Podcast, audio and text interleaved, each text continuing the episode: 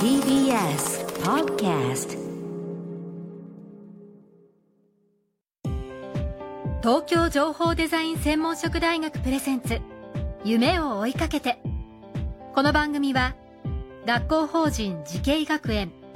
東京情報デザイン専門職大学の提供でお送りします。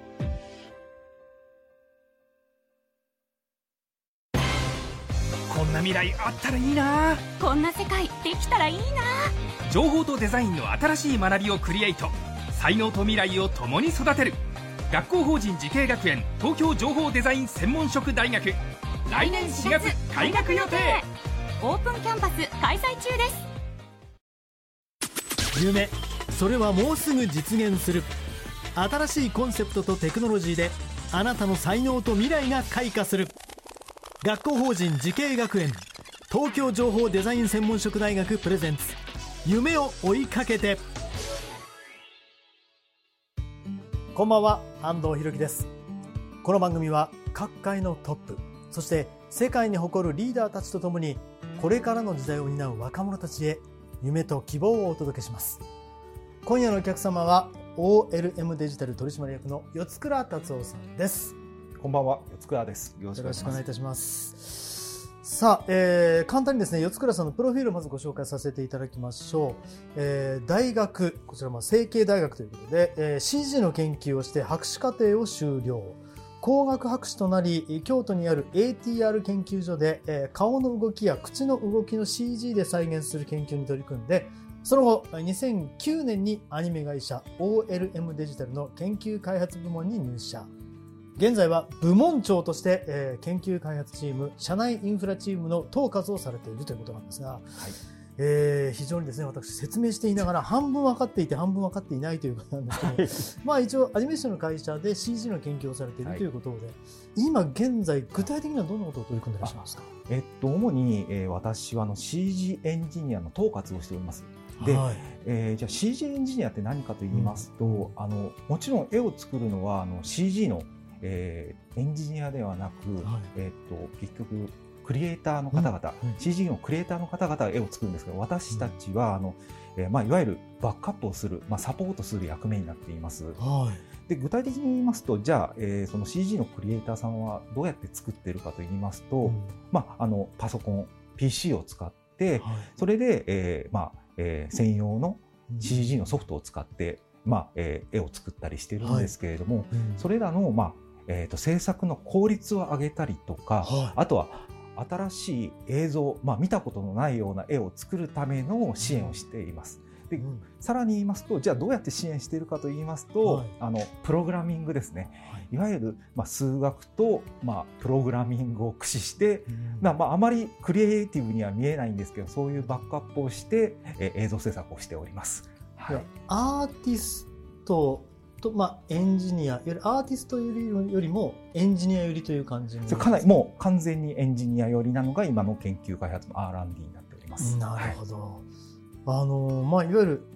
映像制作ツールということになると思うんですけど、まあ、アニメーションですとか CG ですとか、まあ、幅広いジャンルがありますけど、はい、まあ、四つ倉さんが手掛けているのはそのジャンルの中でいうとどういうことになるんですか？そうですね。あの弊社はあのまあアニメ、あのいわゆるセルルックのアニメだったりとか、はい。あとはあの、えーいわゆる全部コンピューターで作ったフル CG の作品、あと、えー実写の VFX すべて担当しているんですけれども、その中で私たちがやっているのは主にコンピューターを使って新しい絵を作っていくっていうところですね。なので具体的に言うと、まああのまあ、アニメの例えば、えー煙の表現だったりとか、あとはいピカピカしてたりとか、うん。ああとは最近もうあのロボットのアニメーションですとほとんどもうコンピューターで、まあ、コンピューターグラフィック CG で作った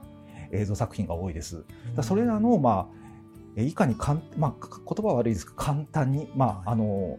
手の数を少なくしてよりクリエイターの方がクリエイティブな業務に徹せるように、えーまあえー自動化だったりとかうん。効率化を図っていくっていうことを支援しています。なるほど。あのいわゆる昔はセルルックという話でましたけど、い、わゆるセル画というのは絵をねセルに描いてそ,、はい。れをいわゆるいわゆるそのパラパラ漫画みたいなのが基本的にアニメーションの原型ですけども、はい。まあ、そういったふうに見えるものも含めて全部いる CG ということでそうですね、もう今あの多分一般の方だったらもう CG と手で描いたものがどちらかっていうのが分からなくなってきてるんじゃないかなと。うん。具体的にやっぱあの最近のあのハリウッドの映画なんて、はいもうこれは実現してるものかそれとも作ったものかっていうの正直私でもちょっと分からなくなってきてるっていうのもありますのでその境目がなくなってきている。まあいいことなんですけれども、えー作る側としてはすごく大変なところでもあります。そうですね、はい。そのセルルックのアニメーションと実写の VFX もいわゆる両方やらなきゃいけないっていそうですね。いわゆるその CG のエンジニアの仕事ってなんとかあの説明いただいてわかりますけども、うん。まだこうアーティストみたいなイメージがあるんですそうですね。あの、やはりそう思われる方が多くて、うん。やはり CG エンジニアですったら、あの、あ、これはあの、なんか CG のソフトを使いこなす方ですかってよく聞かれるんですけれども、実はちょっと違ってまして、やはりあの、CG っていうのはあの、なんですかね、実はまあ見た目はすごくあのクリエイティブな、えー画面が出るんですけど、やっぱり裏側を見ますと、えっ、と、算数と物理の塊みたいなものになっています。で、20年前の話ですと、みんなどうやって、えっ、と、その3次元のうん。CG を作ってたかと言いますと、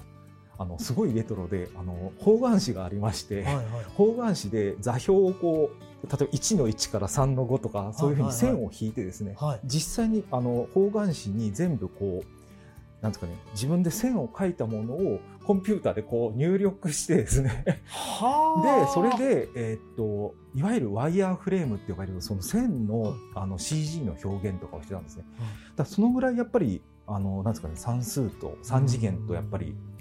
えーっと、その CG っていうのはすごく近い存在なんです。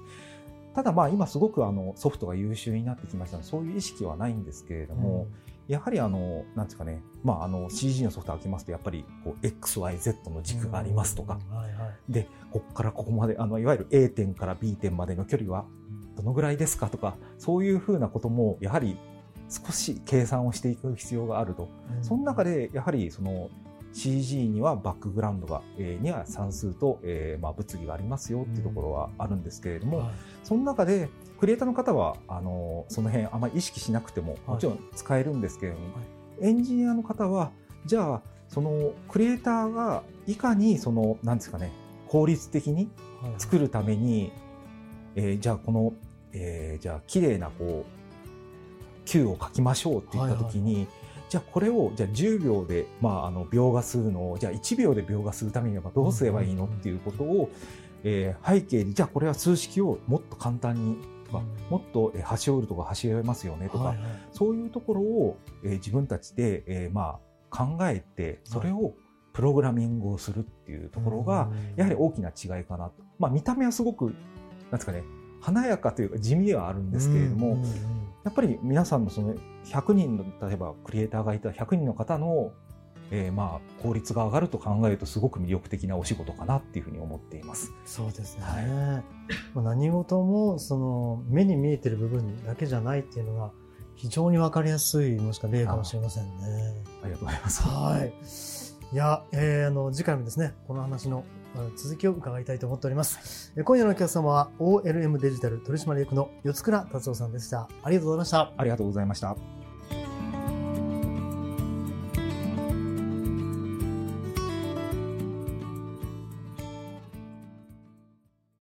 情報工学と人工知能メタバースとサイバーセキュリティ情報とデザインの新しい学びがそこに時代の即戦力を育てる学校法人慈恵学園東京情報デザイン専門職大学。来年4月開学予定。オープンキャンパス開催中です。東京情報デザイン専門職大学プレゼンツ。夢を追いかけて。この番組は学校法人慈恵学園。東京情報デザイン専門職大学の提供でお送りしました。